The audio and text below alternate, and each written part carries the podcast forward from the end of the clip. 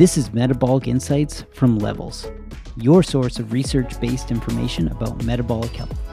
Find this article and more at levelshealth.com forward slash blog. What is resistant starch, and how does it impact glucose? This special kind of starch that resists digestion has several health benefits and can be part of a blood sugar friendly diet authored by Ashley Welch. Eating fewer starchy foods, like potatoes, bread, and rice, is conventional wisdom for people trying to lose weight or optimize their glucose levels. That's because starch is a carbohydrate that consists of numerous glucose units joined by bonds. When we eat certain starches, enzymes break down those bonds into glucose, which impacts our blood sugar levels. Some starches, like those found in potatoes, are higher on the glycemic index, which means they break down more easily, leading to faster uptake of glucose and a potential blood sugar spike. But not all starch is created equal. Certain types can actually be part of a glycemic friendly diet. Resistant starch has a unique molecular makeup, either naturally or as the result of heating and cooling, that helps us digest it differently than other starches, so it doesn't lead to the same blood sugar spikes after meals. In fact, research shows that resistant starch can have several health benefits, including improved insulin sensitivity and increased satiety, so you feel less hungry. The effects of resistant starch vary depending on the dose and type. Here are the mechanisms involved and how to reap the benefits by adding this unique ingredient to your own diet. What is resistant starch? Resistant starch is a type of starch that cannot be broken down by the digestive system. It's resistant to digestion. Unlike other starches, which get digested in the small intestine and broken down into sugar, resistant starch passes through the small intestine unchanged. More on why below. It then ferments in the colon, where it feeds the friendly gut bacteria there, so it can be classified as a form of fiber. There are five types of resistant starch. Type 1 is found in legumes, seeds, and whole grains that cannot be digested because it is bound within the cell walls.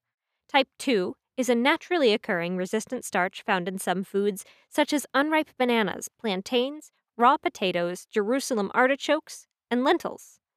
Type 3 is produced when certain starchy foods like rice and potatoes are cooked and then cooled before eating. This type of starch is also called retrograde starch. Type 4 is an artificial resistant starch created using chemical processes. Type 5 is a starch that is classically manufactured by heating and cooling certain starches with certain fats, thereby changing their structure and making them resistant to digestion. Note that the same food can have different types of resistant starch, and the amount can change depending on how the food is prepared.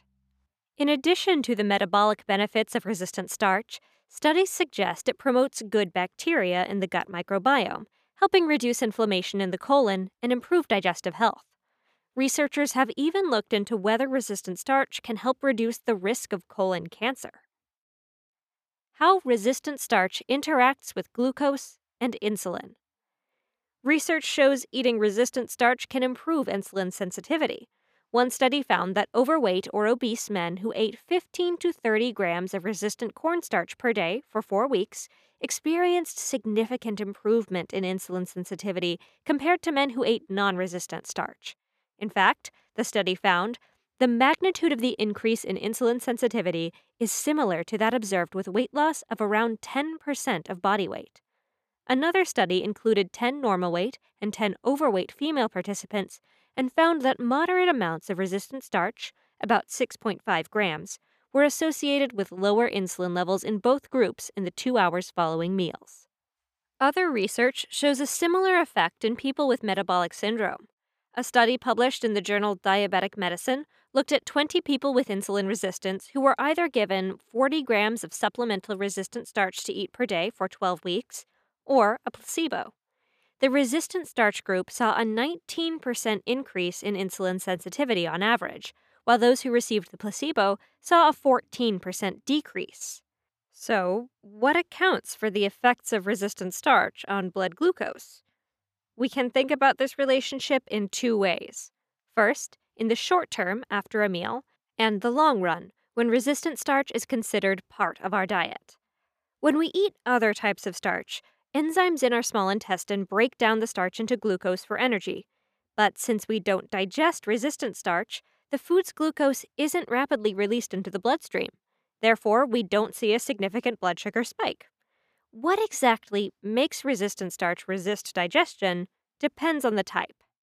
In type 1 resistant starches, for example, the starch is physically inaccessible because it's inside fibrous cell walls that don't break down easily. Type 2 resistant starches are also naturally occurring and intrinsically resistant because of a molecular structure that's compact and tightly packed together, limiting the access of digestive enzymes. Many forms of type 2 resistant starch contain higher amylose, which has more complex molecular surfaces that slow enzymatic digestion. Type 3 becomes less digestible because of molecular changes that happen as a result of heating and cooling. Inside starch, molecules are ordered in complex structures called granules. When these types of starch get heated in water, the granules swell and deform into a paste. This process is called gelatinization, and the reforming of the starch structure after cooling is called retrogradation. The extent of each of these processes affects the digestibility of the starch granules. The more deformed they get, the more resistant they are to digestion. Types 4 and 5 are made more resistant through chemical or other processing that changes the molecular structure. In the long term, eating resistant starch over time improves how the body responds to insulin. Research shows that when resistant starch ferments in the colon, it produces short chain fatty acids, SCFAs, such as acetate, propionate, and butyrate. Acetate, in particular, is known to inhibit the breakdown of fat tissue, so elevated levels of this short chain fatty acid lead to a decrease in circulating free fatty acid concentrations. This is important because high circulating free fatty acid concentrations are associated with decreased insulin sensitivity. In other words, lower levels of free fatty acids mean improved insulin sensitivity. Researchers are also looking at how resistant starch impacts gene expression in fat tissues, which may affect how fat is stored in the body, keeping it out of other areas where it can do harm, such as the muscles, liver, kidneys, pancreas, and the heart. Ways to incorporate resistant starch into your diet. There is no official recommendation for daily intake of resistant starch. In research studies, health benefits have been seen with consumption of 15 to 60 grams per day. Food labels do not list an amount of resistant starch content, so it is not always easy to determine.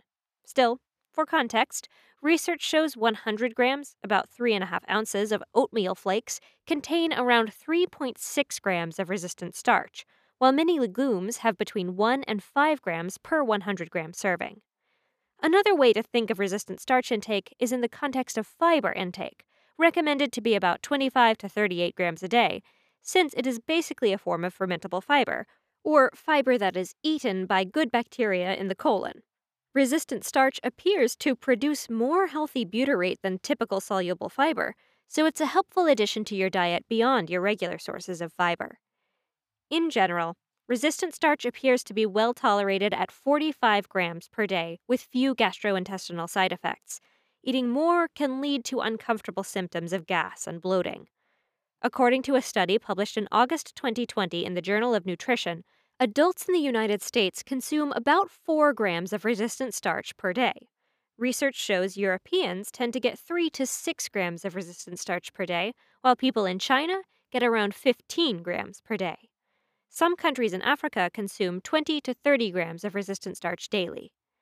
Americans could benefit from adding more resistant starch to their diets. Some steps you can take to do this include eat foods that naturally contain type 2 resistant starch, such as unripe bananas, plantains, legumes, oats, and cashews. Note that this type of resistant starch decreases with heating, so avoid cooking these items unless you plan on cooling them before eating.